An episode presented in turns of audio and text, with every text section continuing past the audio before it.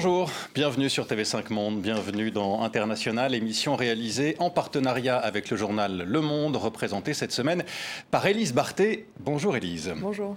C'est une étude qui a valeur de nouvelle alerte, celle publiée ce vendredi par une centaine de scientifiques du monde entier, étude selon laquelle les émissions de dioxyde de carbone devraient encore progresser cette année, une légère hausse par rapport à l'an dernier, mais une hausse bien réelle. Preuve donc que les promesses n'ont pas été tenues et que les actions menées ne sont pas suffisantes ou efficaces. Ces émissions proviennent par ailleurs en majorité de la combustion d'énergie fossile, industrie, transport, bref, des secteurs qui sont au cœur de nos sociétés, qui nous concernent tous quotidiennement et qui sont actuellement évoqués à la COP27 en Égypte. Comment faire pour réduire la production et la consommation d'hydrocarbures? Quelles solutions trouver, dans les transports notamment pour répondre à ces questions, nous recevons Karima Deli. Bonjour. Bonjour. Vous êtes euh, députée européenne, écologiste, élue en France. Vous présidez la Commission des Transports et du Tourisme au Parlement européen. Nous parlerons aussi avec vous de la COP, des discussions menées euh, autour de l'injustice climatique notamment. Nous évoquerons également d'autres sujets d'actualité.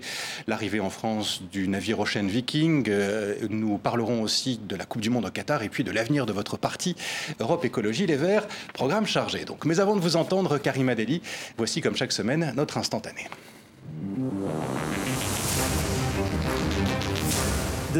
Les deux plus grandes économies, les États-Unis et la Chine, ont la responsabilité particulière de joindre leurs efforts pour faire du pacte de solidarité collective une réalité. C'est notre seul espoir d'atteindre nos objectifs climatiques. L'humanité a le choix, coopérer ou périr. C'est soit un pacte de solidarité climatique, soit un pacte de suicide collectif.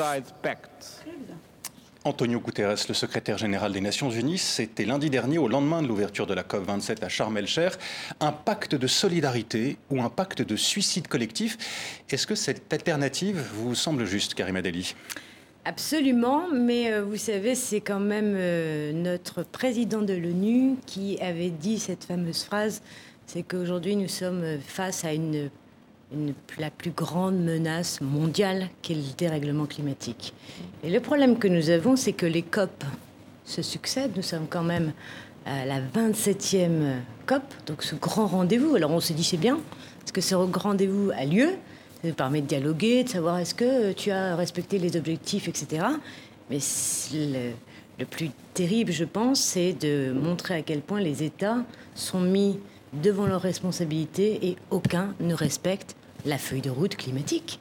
Et donc la planète est en train de se réchauffer d'une manière incroyable que le dérèglement aujourd'hui qui était invisible est visible aujourd'hui. Regardez, les températures n'ont jamais été aussi hautes cette année. Hmm. Euh, les sécheresses, les questions euh, notamment aujourd'hui, on va voir les inondations. Et partout sur la planète, ça y est, les citoyens commencent à dire l'écologie est et sera demain notre priorité. Et il y a ceux-là, ceux qui considèrent que le dérèglement climatique, c'est leur source d'inquiétude, cette jeunesse qui aujourd'hui euh, qui a peur, qui a peur de son avenir.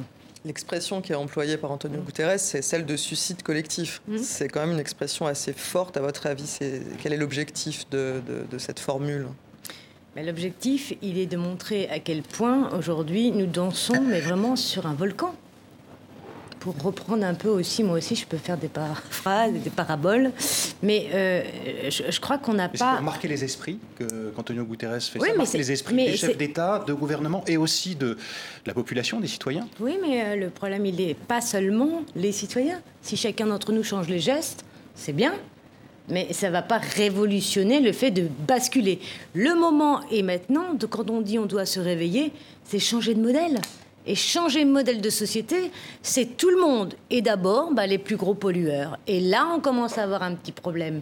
Parce que quand on regarde même les pays, les grands émergents, qui sont eux les grands pollueurs, euh, je prends par exemple la Chine, la Chine, c'est 1000 centrales de charbon, vous voyez. Euh, les États-Unis, aujourd'hui, qui font juste un petit coucou à la COP 27, ils s'en vont. Euh, la Russie, euh, pareil. Et quand je regarde aujourd'hui, même l'Europe, elle n'est pas capable d'être dans le sillon de des accords de Paris. Et donc là, à un moment, quand il dit cette fameuse phrase, c'est de dire Maintenant, ne nous payons plus de mots. Stop du blabla, stop au blabla. On veut des résultats. Et le résultat, c'est un moment bah, d'aller chercher là où ça fait mal, c'est-à-dire de dire aussi aux industriels, à des grandes entreprises, des multinationales, vous devez aussi rentrer dans la transition écologique et rendre des comptes. Euh, Antonio Guterres a donc cherché à marquer les esprits. Euh, encore une fois, c'est ce que vous avez fait parfois aussi, hein, euh, Karim Adeli, c'est ce que vous avez cherché à faire dans votre carrière, à votre manière. Retour sur votre parcours, c'est le Focus d'International avec Antoine Delpierre et Alice Langlois.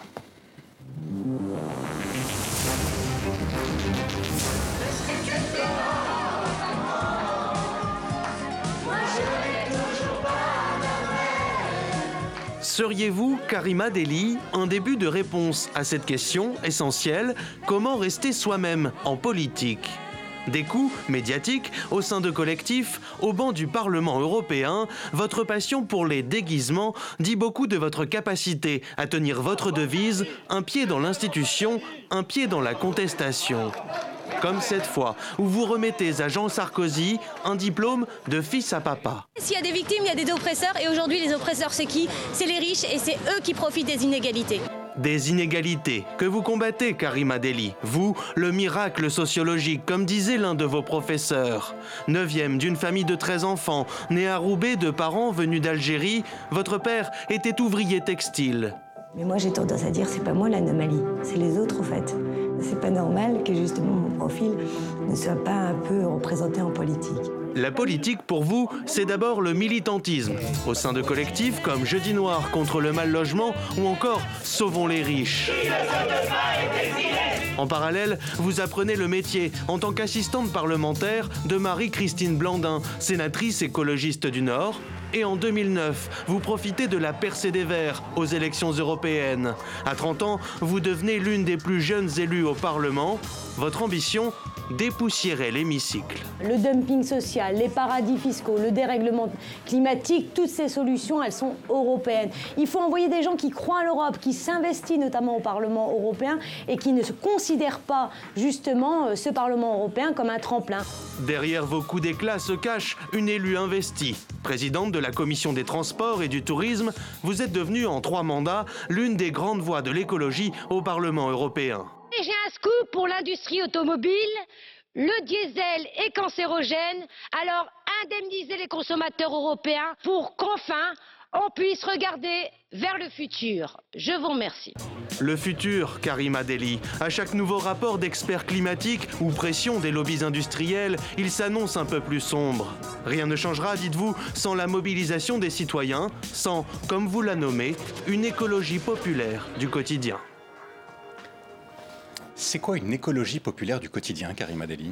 Bah, Une écologie populaire, c'est une écologie, c'est l'écologie que je porte. C'est-à-dire souvent, dans l'imaginaire des gens, quel que soit l'endroit où on habite dans la planète, beaucoup considèrent l'écologie comme un luxe. Un luxe pour ceux qui ont, qui ont déjà tout.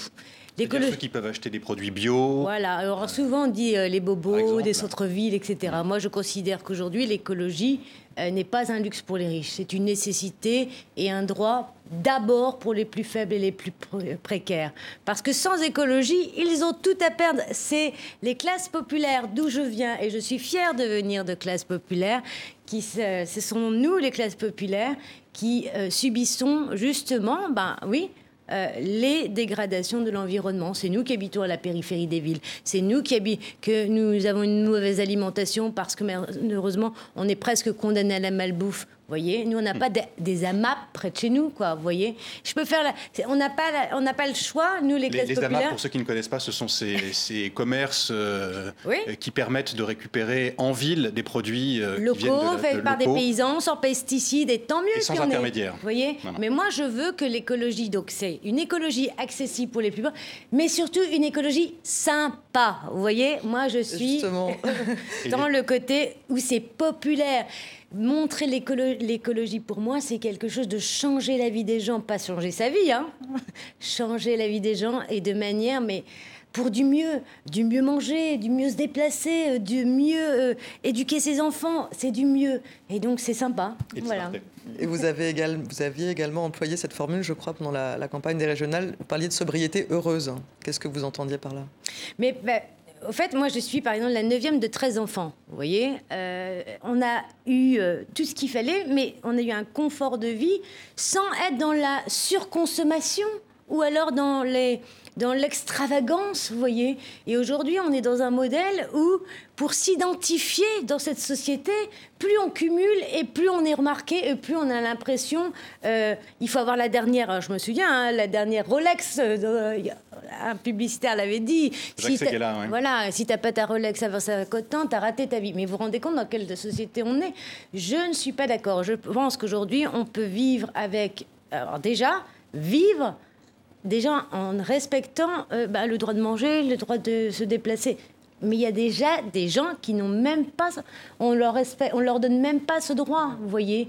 Et ça, c'est quelque chose sur lequel, euh, bah, moi, je vais me battre pour que justement l'ensemble de ces droits soient respectés, mais surtout que ce soit quelque chose de, de, de de agréable, de convivial, vous voyez. Et c'est ça qui manque aujourd'hui. Je sais qu'on est dans une période où, on se pose beaucoup de questions, notamment cette jeunesse. Parce que tout à l'heure, vous, m'avez rappelé euh, de très jolis souvenirs, euh, le militantisme actif. Voilà.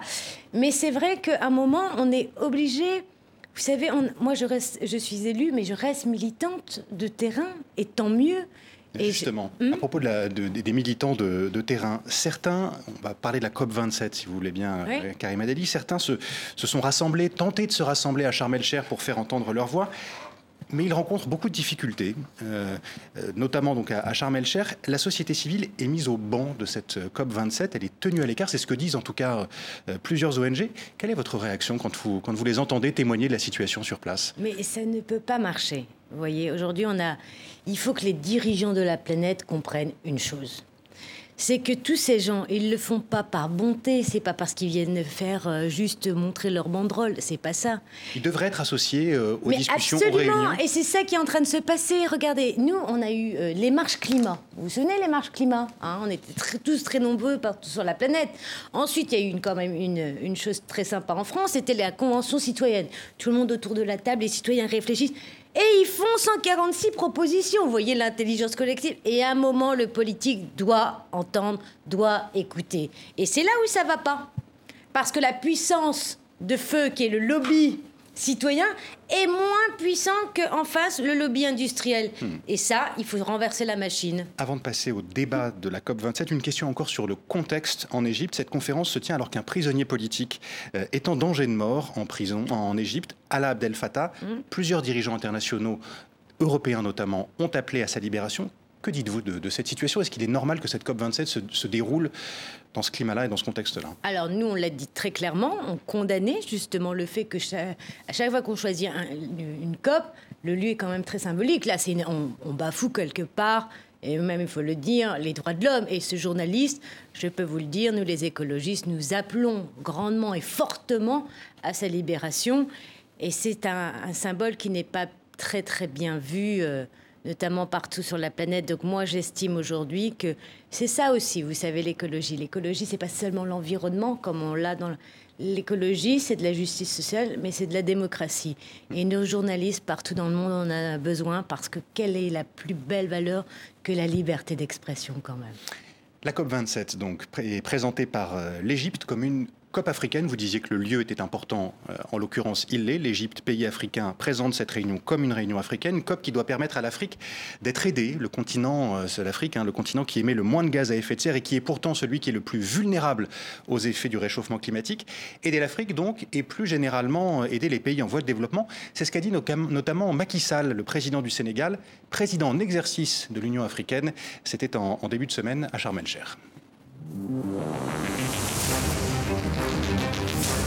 Sharm el-Sheikh nous offre à tous, pays développés et en développement, l'occasion de faire ou de subir l'histoire. Faire l'histoire en tenant nos engagements, tous nos engagements. Subir l'histoire en ignorant le principe de responsabilité commune mais différencié, qui veut que ceux qui polluent le plus payent le plus pour aider à sortir la planète de son état d'urgence climatique.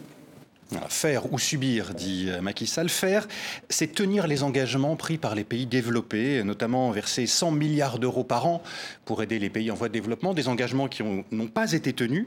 Qu'est-ce que vous dites de cette situation, euh, Karima ben, Dali? C'est honteux. C'est honteux, au fait. C'est honteux parce que ça fait 13 ans qu'on leur promet ce fonds et que les pays du Sud ne sont pas responsables du dérèglement climatique. Les gros euh, pollueurs, c'est nous les pays du, euh, du Nord. Et donc là, ça fait 13 ans qu'on leur fait croire qu'on va les accompagner parce qu'ils vont subir nos gaz à effet de serre à nous. Et qu'est-ce qu'on fait? On fait beaucoup de blabla. Au point que même M. Macron, notre président, a renvoyé la création de ce... Alors moi j'étais à Copenhague en 2009, donc je peux vous le dire.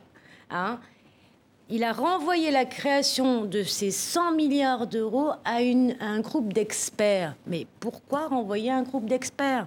Vous voyez, si on avait le courage politique aujourd'hui, partout dans le monde, je pense qu'on est capable de mettre ces 100 milliards d'euros facilement. Ce qu'Emmanuel Macron a précisé avec ce groupe d'experts, c'était pour euh, trouver de nouveaux moyens de financement euh, pour aider les, euh, les, pays du Sud. Mais, mais c'est là où, en 13 ans, c'est pas trouvé des... Alors on dit toujours, mais ça, les discussions ont avancé. Hein. On est à 80 milliards. On est à 83 milliards. Voilà, on est à 80 milliards. Mais les 17 milliards, on va attendre combien de temps? 13, 13 années pour trouver 83 milliards. Et les 17 autres milliards, on va attendre combien d'années? Alors que l'Afrique, je le dis, hein, hmm un des rares continents qui émet le moins, justement, de gaz à effet de serre. 3 à 4 Donc, à un moment, il faut savoir siffler la fin de la récré.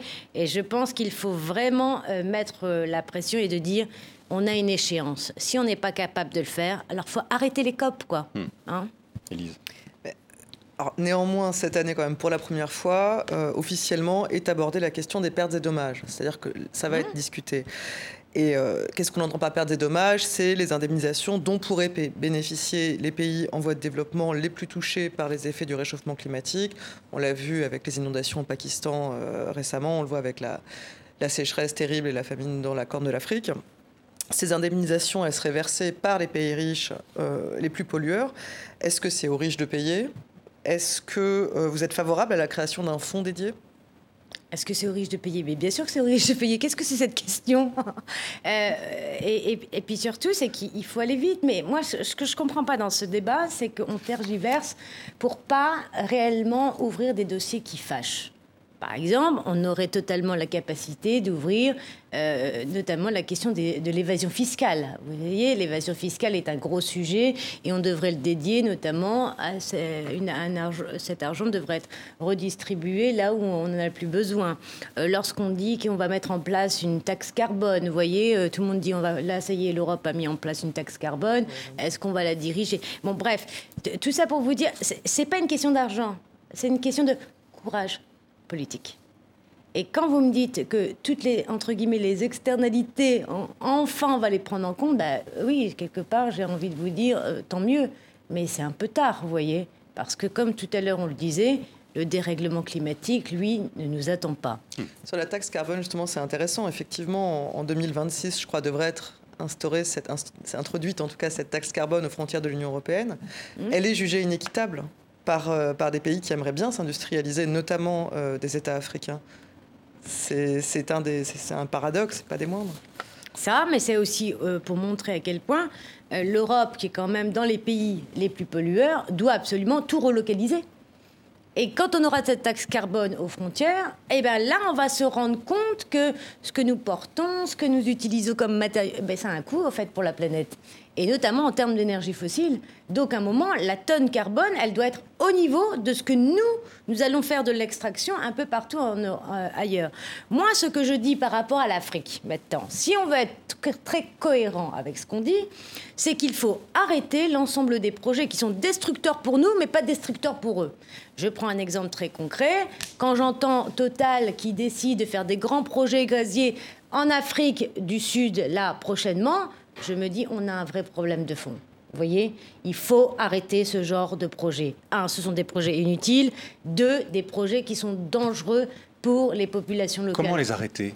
Karima Deli Mais c'est une entreprise française. Alors c'est là où M. Macron, qui vient de dire que sur les fonds marins, c'était important de faire euh, attention à la biodiversité, et il a raison, tant mieux. Il refuse, euh, pour préciser ce que hum dit Emmanuel Macron, c'est qu'il euh, refuse que soient exploités les grands fonds marins, pas d'extraction, des, pas d'exploitation des, des sous-sols. Eh bien, il faut qu'il pousse la réflexion. On devrait dire interdiction de l'exploitation des projets, euh, notamment à énergie fossile, alias le gaz, dans les pays du Sud, et notamment dans ce projet-là, en Afrique du Sud.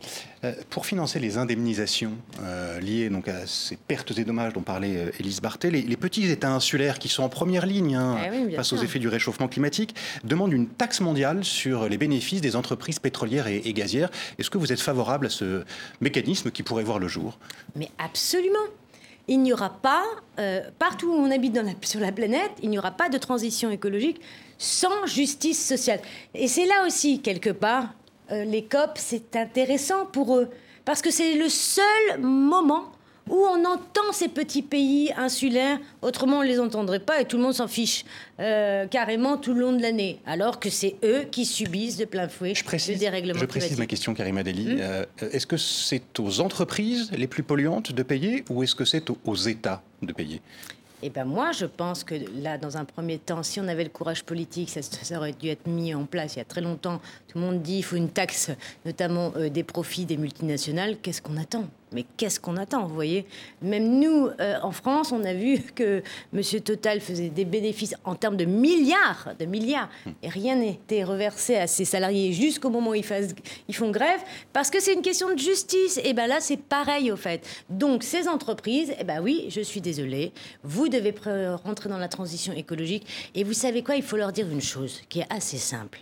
La transition écologique, même pour ces entreprises, c'est pas une contrainte. Ça va être gagnant-gagnant pour demain. C'est bon pour la planète, mais ça va être bon aussi pour des nouveaux emplois euh, de la transition. Vous savez, vous savez que mm. cette transition, elle doit prendre du temps aussi pour ces entreprises. Changer de modèle dans un temps très court, c'est dangereux, voire destructeur pour euh, de telles entreprises. C'est ce que disent en tout cas euh, leurs, dirigeants. Ben oui, mais plus ils vont attendre, attendre, plus la concurrence sera féroce en fait. Vous voyez, je peux vous donner un exemple que moi je connais très bien, c'est l'industrie automobile. Hmm. Vous savez, moi j'ai mis en place la première commission d'enquête sur le Dieselgate. Je disais déjà à l'époque le diesel c'était cancérigène, etc. Finalement, euh, il m'a fallu entre 2000, 2015 euh, jusqu'à maintenant, et on dit sortie des véhicules, euh, fin de la vente des véhicules thermiques et hybrides pour 2035. Mais d'ici là, vous croyez que la Chine, les États-Unis, etc., vont nous attendre? Mais ils ne nous attendront pas. Et c'est là où il faut qu'on soit bon.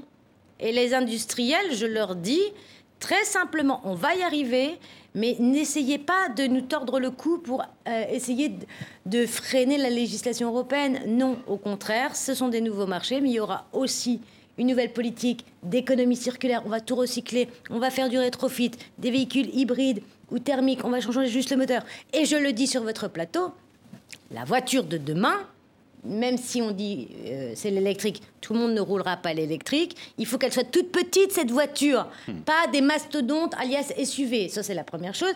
La deuxième chose, les alternatives. Il faut y aller. Transport en commun, il faut euh, inventer le covoiturage. Il y a plein d'alternatives. Le vélo. déjà le covoiturage. Hein. Oui, mais alors, je peux vous dire, il faut y aller. Hein, et il faut mettre la. pas assez développé, c'est ça. Ah non, et puis après, il y a le vélo. Et je suis fière de vous annoncer sur votre plateau que là, dans un mois, nous allons lancer la première industrie industrie du vélo en Europe, c'est-à-dire que plus rien ne sera assemblé, les matériaux à l'autre bout de la Terre.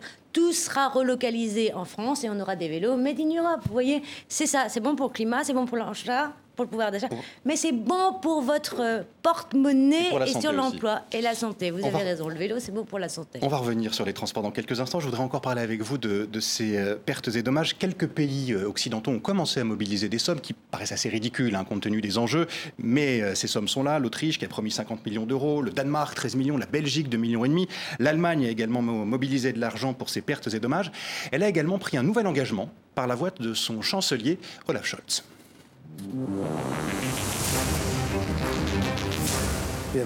Nous abandonnerons les combustibles fossiles sans condition. Il ne doit pas y avoir de renaissance mondiale des énergies fossiles. Et au nom de l'Allemagne, je dis ceci, cela n'arrivera pas. Voilà, Olaf Scholz, lundi dernier à Sharm el-Cher, pas de retour aux énergies fossiles, dit le chancelier allemand, alors que l'Allemagne a rouvert, provisoirement certes, hein, pour une courte période, dit-il, euh, ses centrales à, charbon à cause de la crise énergétique provoquée par la guerre en Ukraine. Que dites-vous de, cette déclaration du chancelier allemand? Alors, il a raison de dire euh, il va falloir entrer dans un monde où on met fin aux énergies fossiles. On est tous d'accord. Alors, vous l'avez dit, euh, ils ont réouvert euh, le charbon, mais nous aussi, on a réouvert le charbon, hein, même si c'est provisoire. L'Allemagne, l'Autriche, la France. La France, donc euh, on balaye devant sa porte au lieu de poiter les, voisins, d'accord? Donc maintenant, c'est quelle va être la feuille de route? Et c'est là où ça devient très intéressant dans la dynamique dans laquelle on va être. Parce que les Allemands sont un peu plus en avance que nous sur les énergies renouvelables. Vous voyez, ils sont passés de 8% à 50%. Même s'ils réouvrent sur le charbon, et le gaz, parce qu'ils dépendent un peu plus de gaz, notamment euh, des Russes que nous, ils sont dans une dynamique que nous, n'avons pas encore, puisque même si en France, là, il y a un projet de loi sur les énergies renouvelables, nous sommes les très mauvais élèves des énergies renouvelables en France. La France a du retard. On a plus que du retard. Vous voyez, il faut mettre en place des filières, il faut se dire l'éolien, le solaire, euh, l'hydroélectrique, tout ça, c'est gagnant-gagnant. Donc allons-y. Maintenant, euh, est-ce que on va être ce fameux continent de l'avant-garde de la transition, l'Europe, moi j'aspire et je pousse pour ça. Maintenant, l'Europe doit parler d'une seule voix et par moments, eh ben, elle est en contradiction avec ce qu'elle fait. Vous voyez, je donne un exemple très concret. Chers téléspectateurs, l'Europe a voté ce qu'on appelle la taxonomie. Qu'est-ce que c'est que la taxonomie? C'est euh, d'accompagner d'investissements vers tous les grands projets, notamment qui entreraient justement pour que la planète aille bien demain. Mm. Mais le problème, c'est que dans la taxonomie, eh ben, on a mis le gaz et pour la France, on a mis le nucléaire. Et là, on est dans une contradiction totale avec les objectifs auxquels on doit attendre sur le climat. Autre contradiction européenne, pointée cette fois par un chef d'État africain, le président euh, ougandais Yoweri Museveni. Mmh. Euh, on nous dit, dit-il, que les investissements dans les combustibles fossiles en Afrique pour les Africains sont inacceptables, mais aujourd'hui, l'Europe, on vient d'en parler, réinvestit dans sa propre industrie des combustibles fossiles. C'est la plus pure hypocrisie, dit-il. Est-ce que vous êtes d'accord avec lui? Bah, je suis d'accord, et c'est pour ça aussi qu'il ne faut pas faire en Ouganda un grand projet euh, de pipeline, euh, voilà, des pipelines, on appelle ça, notamment sur le, pétrole. Et je pense qu'il y a un moment où il faut qu'on soit en cohérence entre ce qu'on dit mhm. et ce qu'on fait. Mais quand on fait des choses, c'est pas seulement l'Europe euh, doit sortir des énergies fossiles, c'est qu'elle ne doit pas non plus dire à des pays, notamment du Sud, nous on peut plus le faire, faites-le. Ce n'est pas, plus, ce n'est pas possible plusieurs pays du Sud, euh, je pense à plusieurs pays africains, la Sénégal, euh, le Sénégal, la mm. RDC, demandent à pouvoir exploiter euh, leurs ressources fossiles, que ce soit du pétrole, que ce soit du gaz. Ils en ont besoin, ils disent en avoir besoin pour leur développement. Macky Sall l'exprimait, c'est ce que disait Yoweri, Yoweri Museveni également, mais effectivement en référence à ce pipeline très très très contesté, l'ICOP dans l'Est. Qu'est-ce que vous leur dites à ces pays qui disent on aimerait bien pouvoir se développer quand même? Je leur dis, ne faites pas la même erreur que nous. Je leur dis, euh, ensemble, il faut qu'on revoie vraiment, qu'on voit la feuille de route des accords de Paris et ce que dit l'ONU et tous les scientifiques. Ils le disent bien. Aujourd'hui, les énergies fossiles, c'est pas l'avenir. Ils en ont besoin pour se développer. Alors justement, il faut les aider parce que ils ont une capacité justement sur la question des renouvelables. Ce n'est pas possible de ne pas aider ces pays dans les, dans les énergies renouvelables. Donc maintenant, il faut véritablement qu'on ait une véritable coopération avec les pays du Sud sur l'avenir. L'avenir, c'est les énergies renouvelables. On sait faire, alors on leur donne cette possibilité aussi à eux et eh ben, d'être gagnant-gagnant. Comme vous le disiez, on sait faire, mais on fait peu. Mais c'est là le problème, vous voyez? C'est-à-dire qu'à un moment, il va falloir qu'on se regarde le, euh, en face et on se dise quelle direction nous voulons avoir. Sauf que le temps nous est compté. Il est climat quart, je suis désolée de vous le dire. Si nous ne prenons pas les bonnes décisions maintenant, mais nous aurons que nos larmes pour regretter les choix aujourd'hui. D'où le fait que cette jeunesse aujourd'hui réveille avec des actions spectaculaires, euh, mais pour dire, mais vous êtes en train de nous mettre au pied du mur. Et ça, je pense que, et moi je, peux vous le dire, je n'ai pas envie de me regarder demain dans une glace en disant je n'ai pas essayé de freiner les mauvais choix. Moi, je considère qu'aujourd'hui, la transition écologique, on a une feuille de route à respecter, il faut se donner les moyens et notamment accompagner entre ce qu'on dit et ce qu'on fait. Alors, se donner euh, les moyens, un exemple concret maintenant, vous qui présidez la commission des transports euh, au Parlement européen, c'est un, texte qui a été, texte de loi qui a été présenté par la Commission européenne ce jeudi, un projet sur les nouvelles limites d'émissions polluantes pour les constructeurs euh, automobiles, un texte qui les ménage en quelque sorte, qui ne va pas leur demander trop d'efforts. Est-ce que c'est une bonne nouvelle pour le, réchauffement climatique, Sakari Madali? Alors, d'une part, il n'y a pas que le réchauffement climatique, hein, on a aussi euh, cette maladie du 21e siècle qu'on appelle la pollution de l'air. voyez?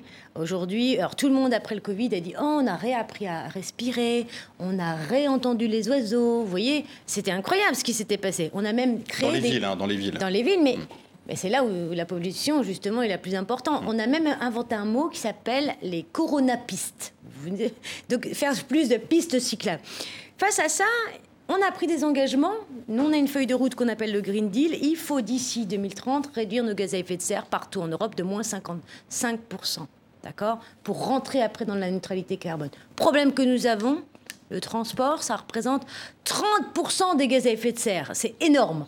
Et c'est le seul secteur qui ne veut pas réduire ses gaz à effet de serre depuis 1990. Vous voyez? Donc moi, j'arrive avec mon petit euh, sac à dos, mais ma mission, elle est, elle est, elle est claire.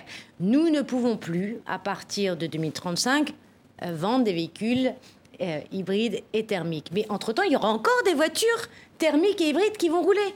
Donc, la norme Euro 7, telle qu'elle nous a été présentée par la Commission européenne. Norme Euro 7, c'est le, texte dont je viens de parler. Voilà. Elle est ridicule, cette norme. Parce que quand je prends la norme Euro 6, et ensuite, 15 ans après, on attend qu'elle soit beaucoup plus importante, c'est quasiment la même. Bon, si elle réduit de 10%. Mais ça va pas changer la donne. Et c'est là où je dis maintenant, on va être responsable, on va faire une vraie norme Euro 7 qui va prendre en compte notamment la question des, euh, du freinage, des pneus. On va prendre tout le dispositif qu'il faut, mais moins 10%.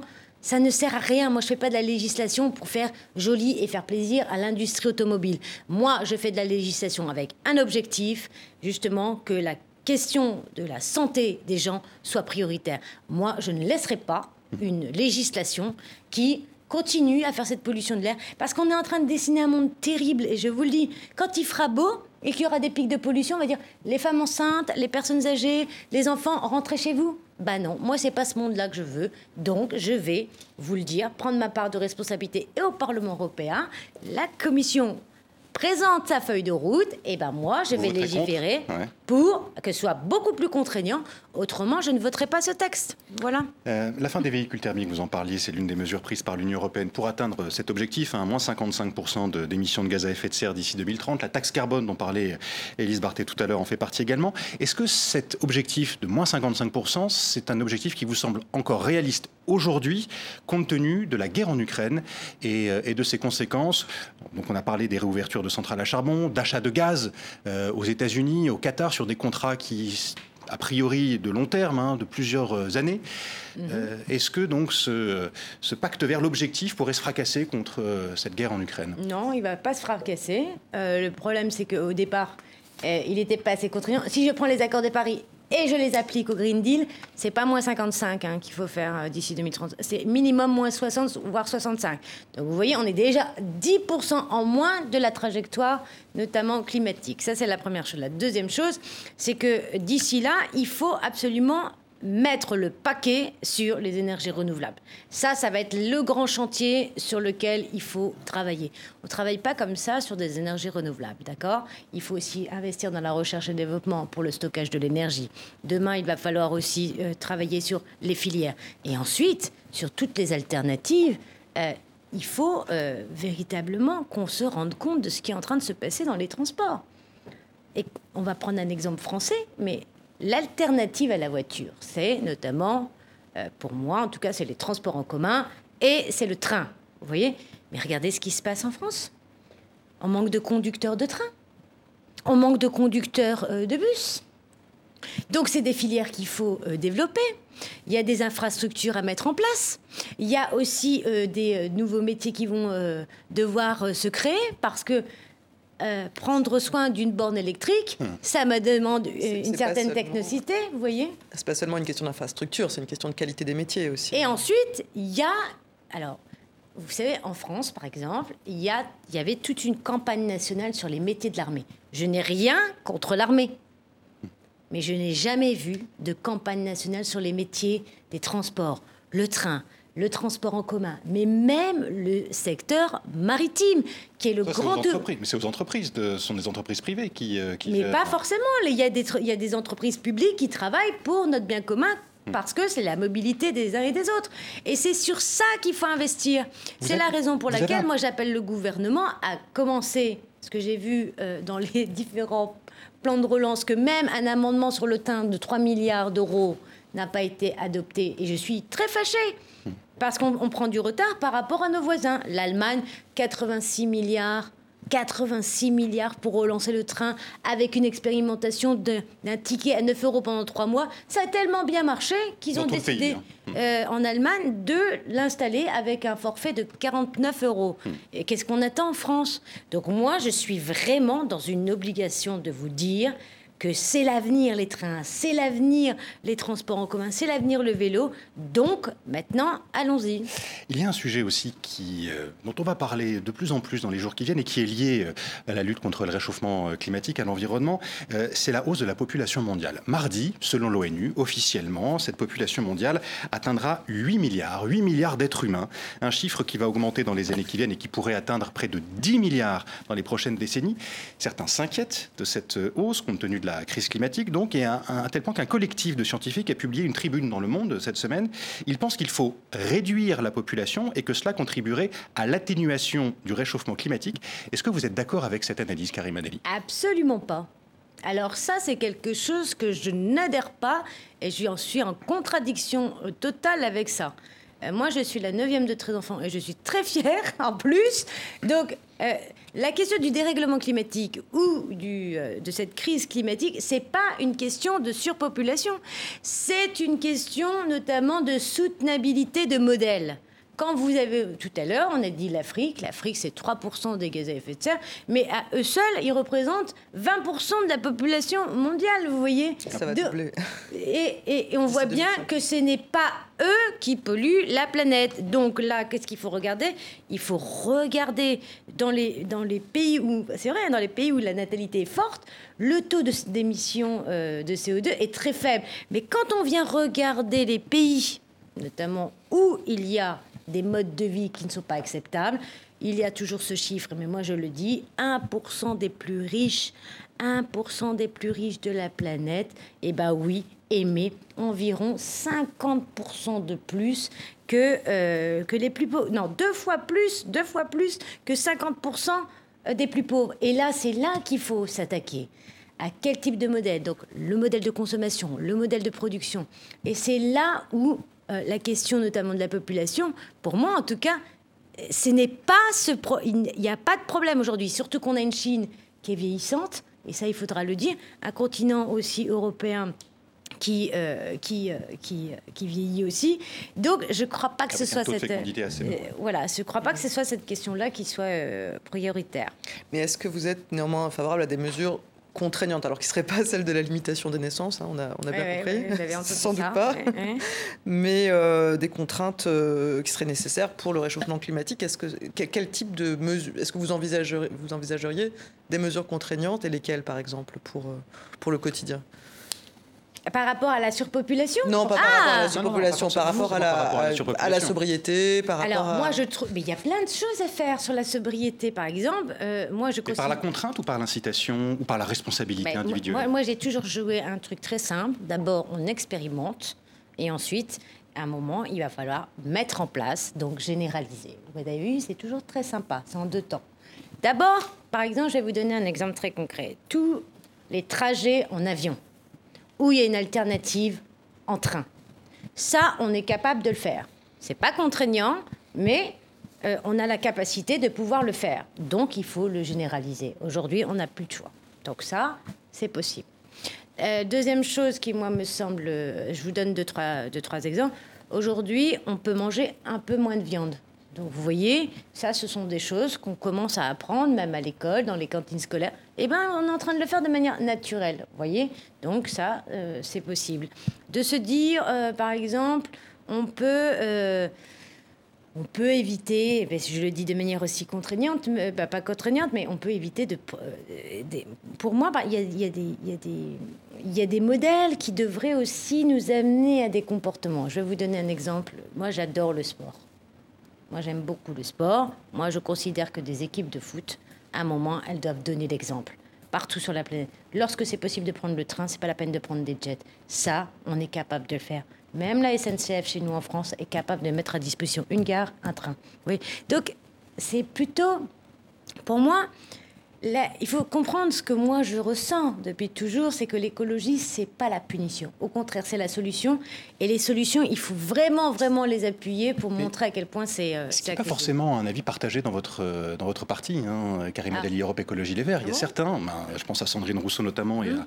celles et ceux qui, euh, qui l'accompagnent euh, dans, dans, son aventure politique. Mmh. Sandrine Rousseau qui, qui disait que la question qu'il faut se poser n'est plus celle de la croissance, mais celle de la dignité humaine. De quoi a-t-on besoin pour vivre dignement? Un logement, un accès à l'eau, euh, la culture, l'éducation. Tout le reste est superflu, tout le reste peut être questionné, dit-elle autrement dit. Et c'est une idée, euh, encore une fois, qui de plus en plus euh, d'écologie assume. Les comportements pourraient être contrôlés. On pourrait avoir des quotas de voyage, par exemple, c'est des choses qu'on a entendues. Est-ce que ça, vous êtes... Mais moi, je pense que demain, non, mais demain, chacun aura aussi, parce que ça va être un jeu, mais chacun aura un peu une. On va calculer chacun notre empreinte carbone. Mais vous faites, chacun le fait déjà. Hein. Euh, vous voyez, on pourrait croire que c'est de la contrainte. Et moi, je connais plein de gens qui considèrent qu'aujourd'hui, avec leur empreinte carbone, ils disent Oh là là, j'ai explosé mon, mon métaux de, carbone, je vais pas prendre l'avion cette année. Donc, on va, le, on va arriver. La question, elle n'est pas là. Elle est plus sur des questions, je vous le dis, individuelles. La question, elle est maintenant de politique publique. Lors, et c'est pour ça que moi, je suis. Euh, et je vous le dis, hein, dans, dans, un moment politique où je crois que les écologistes, c'est suffit. Hein on n'est plus les lanceurs d'alerte. On a, euh, pendant 40 ans, on, a eu, on nous a pris pour des doux rêveurs. Ensuite, on nous a dit, oh là là, on nous a insulté de tous les mots, notamment Khmer vert, hop. Et au fait, on avait raison. Mais c'est pas parce qu'on avait raison avant l'heure avant qu'aujourd'hui, face à l'inaction euh, climatique, on ne peut pas avoir de l'inaction écologique de mon parti politique. Et je leur dis, de manière très sérieuse, Aujourd'hui, le temps n'est plus à la contestation, c'est terminé. Moi, je suis pour qu'on rentre dans un parti de gouvernement parce qu'il est grand temps de gouverner. Gouverner, ça veut dire quoi? Ça veut dire avoir un programme de gouvernement qui rassemble, mais qui gouverne. et moi, je suis dans une... Faire, partie d'une coalition, comme dans certains pays européens, en Allemagne, en Autriche, en Finlande. Mais on a déjà fait des coalitions, même en France, on a, on a fait des coalitions à des... des euh, du, il y avait euh, à l'époque euh, sous Jospin, on avait des socialistes, on avait des c'était des coalitions, vous voyez, on s'est travaillé comme au Parlement européen. Moi, je suis la présidente de la commission de transport, je travaille avec tout le monde, autrement je fais avancer, avancer aucun texte. Mais moi, je considère qu'aujourd'hui, mhm. il est temps que notre parti soit le parti de l'avenir, donc un parti euh, qui est prêt à gouverner. Et moi, je suis sûre que nous sommes prêts à gouverner. C'est-à-dire que d'une certaine façon, la ligne de la radicalité qui a, été portée, qui continue à être portée par certains au sein de votre parti, vous y retrouvez moins que dans une ligne défendue par exemple par euh, François Ruffin dans le, Nouvel Observateur récemment, qui est une ligne plus de, euh, de, consensus, de compromis, enfin de, de, gouvernement. Je n'aime pas les postures. Je n'aime pas les postures en politique, c'est-à-dire que concrètement, quand on dit que l'écologie... Euh, il faut qu'elle soit plus radicale. L'écologie est par essence radicale. Vous voyez, lorsque on a un René Dumont en, en, en 1974 qui pose ce verre et qui dit Regardez, cette eau sera un des enjeux de guerre. Et il a raison, on voit aujourd'hui partout sur la planète. Vous voyez, on va pas me le faire, la radicalité. La radicalité, c'est l'essence même de l'écologie parce que nous voulons un autre modèle. Un modèle qui s'adapte notamment à la nature, qui ne l'abîme pas, qui la protège, voyez, pour les générations futures. Maintenant, ce que vous me dites euh, par rapport à ce que nous voulons, euh, moi, je veux qu'on parle autour de l'écologie parce que c'est le grand projet de l'avenir, vous voyez et tous ceux qui sont à même de venir travailler avec nous, on les accueille pas en leur euh, dans la main, on, leur, on les serre dans les bras et on se dit on se met au travail. Parce que se mettre au travail, ça veut dire véritablement avoir un programme de gouvernement. Hmm. Et c'est là où tout sera autour de la transition écologique, parce que le temps nous est compté. Et vous portez hein, une des motions euh, du parti Europe Écologie Les Verts euh, qui doit se choisir une nouvelle direction dans les semaines qui viennent. Ce sera le, cas le, 10 décembre. Très rapidement, Karim Adeli, il nous reste que, quelques minutes. Quel regard vous portez sur les actions menées par la jeunesse, hein, dont vous parliez de, au début de l'émission, par ces jeunes qui se sont attachés les mains dans des concessions automobiles ou sur des murs de musées, en jetant de la soupe sur des tableaux euh, est-ce que vous pensez que ça fait avancer la, cause écologiste? Ben, On en parle, on en parle. Et c'est là où tout à l'heure je disais, mais il y a la démocratie, parfois elle s'essouffle. On a beau marcher dans les marches climat, on a beau faire des conventions citoyennes, etc. Après tout ça, on n'en parle plus. Là, ils sont dans un moment de dire, on baisse pas les bras, on va réveiller les consciences et on veut absolument un peu botter les fesses aux chefs d'État, parce que c'est pas seulement en France, c'est partout sur la planète. Il est temps que le greenwashing, l'écologie n'est plus euh, juste donner bonne conscience. Ça ne marche plus. Ce que nous voulons, c'est des résultats. Et ils ont raison de le faire, parce que si eux ne le font pas, qui va le faire? Quelques autres questions d'actualité encore avec vous, Karim Adeli. Les passagers euh, du bateau Ocean Viking ont enfin pu toucher terre ce vendredi à Toulon, en France. 234 migrants sauvés euh, euh, en mer, dont la situation était devenue alarmante. La France, donc, et non l'Italie, qui a refusé de les accueillir au, cours des, derniers jours. Qu'est-ce que vous dites de cette situation? Est-ce que c'est un échec pour l'Europe, qui est censée accueillir ces migrants? D'abord, il faut dire vous savez, personne ne quitte son pays par gaieté de cœur. Ça, c'est un constat. La deuxième chose, c'est que l'Italie a montré son vrai visage, vous voyez, et que la France a trop tergiversé. Elle a traîné des pieds. L'Italie de Giorgia Meloni, hein, la, nouvelle chef du gouvernement italien. A tardé à à répondre et il a fallu une coalition de pays pour dire finalement on le fait. Moi, ce que je trouve assez incroyable dans cette situation, c'est que c'est que le début de ce qui va se passer. Demain, les réfugiés climatiques, notamment tout à l'heure vous parliez euh, des petites îles, euh, s'ils veulent survivre, les déplacer qu'on appellera les réfugiés climatiques, il faut s'organiser. Et ça, ça va être un des plus beaux défis du 21e siècle. C'est comment on fait revivre la valeur de l'humanisme. L'Europe s'est construite sur l'humanisme. Donc nous, nous avons un devoir, notamment notre génération, de devoir dire l'autre est une richesse, l'autre ce n'est pas une, ce n'est pas quelqu'un, euh, un étranger comme on dit. Euh, non, l'autre, c'est véritablement, on fait partie du même bateau que le bateau Terre. C'est ça qu'il faut comprendre et qu'il faut véritablement tendre la main et dire personne, on n'oubliera personne. Parce que derrière vos chiffres, ce sont des enfants, ce sont des femmes, ce sont des hommes. Et je peux vous assurer que personne, même sur ce plateau, n'aimerait avoir l'obligation de quitter euh, son pays. On parlait tout à l'heure euh, des, footballeurs en disant à propos du train, à propos des avions. Il y a la Coupe du Monde de football qui commence le week-end prochain au Qatar. Coupe du Monde qui a fait l'objet, qui continue de faire l'objet de beaucoup de polémiques. Et on a appris cette semaine que la FIFA allait interdire aux joueurs danois de s'entraîner avec des maillots portant les mots suivants droit humain pour tous. Est-ce que vous êtes d'accord avec cela, qu'il ne faudrait pas mêler football et politique? Absolument pas. Je considère que le football est, un des grands sports populaires. Et si euh, on peut se mêler euh, la joie du sport avec la joie de rappeler des valeurs des droits de l'homme, moi je trouve ça super. Je vais vous donner un exemple très concret. Lorsque l'Allemagne euh, accueille un million de réfugiés, je me souviendrai toujours de ces stades de France et de l'équipe allemande où on voyait Welcome Refugees. Il y avait cet emballement, cet engouement de montrer justement que le sport peut être un vrai relais populaire de, et d'imaginaire aussi, d'hospitalité et, et euh, de, de valeur. Je crois que véritablement, d'abord, je remercie tous les maires qui ont décidé de ne euh, pas retransmettre les matchs parce qu'ils ont fait preuve euh, notamment de beaucoup de courage.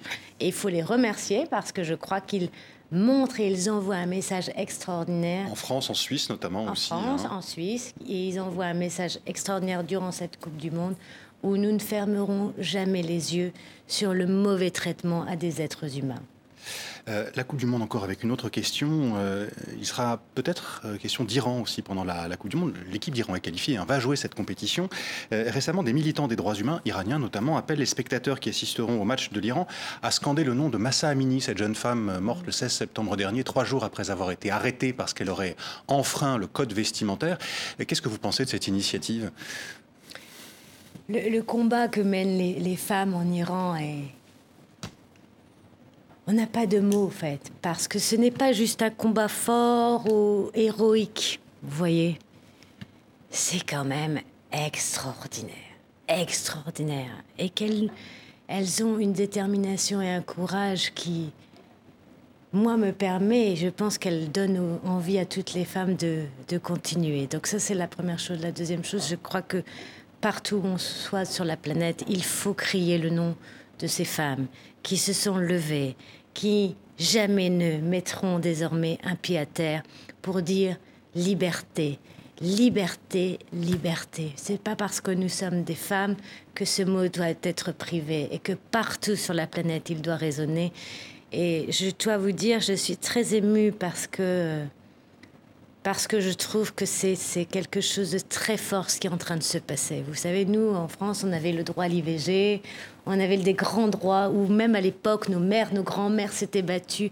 Et là, en Iran, quelque chose de tellement grand est en train de se dessiner que j'ai juste envie de leur dire, nous sommes avec vous. Voilà le mouvement de protestation qui continue hein, en Iran depuis le, depuis le 16 septembre. Revenons en France quelques instants, Karima Deli. Emmanuel Macron a dit à plusieurs reprises hein, ces euh, derniers temps, publiquement ou, en privé, qu'en cas de blocage à l'Assemblée, il pourrait la dissoudre et convoquer ainsi de nouvelles élections. Est-ce que vous, vous, pourriez vous lancer dans la bataille électorale française, si c'était le cas? Quitter le Parlement européen pour euh, reprendre le combat politique en France? Écoutez, cette question ne se pose pas. Pour l'instant, il n'y a pas de dissolution. Ce qui est sûr, c'est que moi, j'ai une très belle mission au Parlement européen. Vous voyez J'aime ma mission, c'est d'emmener des gens en toute sécurité dans des trains de nuit.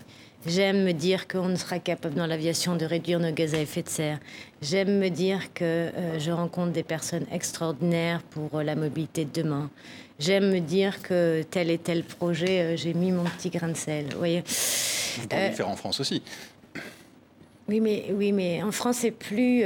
pour, pour, moi, j'ai cette vision européenne parce que je peux comparer, dire ce qui va, ce qui va pas. Je peux. Euh, vous avez été candidate à la première écologiste en France, donc. Euh. Oui, mais il y a très très longtemps. Vous savez, c'était il y a, c'était en 2016, et je l'avais fait un petit peu parce que je portais et je porte encore à l'époque, hein, encore, je portais une écologie populaire. J'avais dit une chose qui était simple. Hein. En 2016, j'avais dit nous ne sommes pas condamnés à faire 2% à la présidentielle.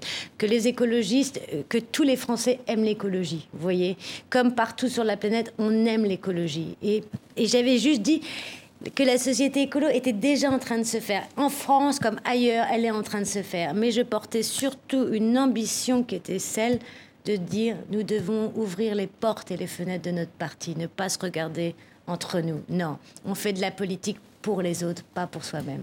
Merci beaucoup, Karim Adeli. Merci à vous. Merci d'avoir répondu euh, aux questions internationales. Merci, euh, Élise Barthé, du journal Le Monde. Et merci à vous de nous avoir suivis. Je vous dis à très bientôt.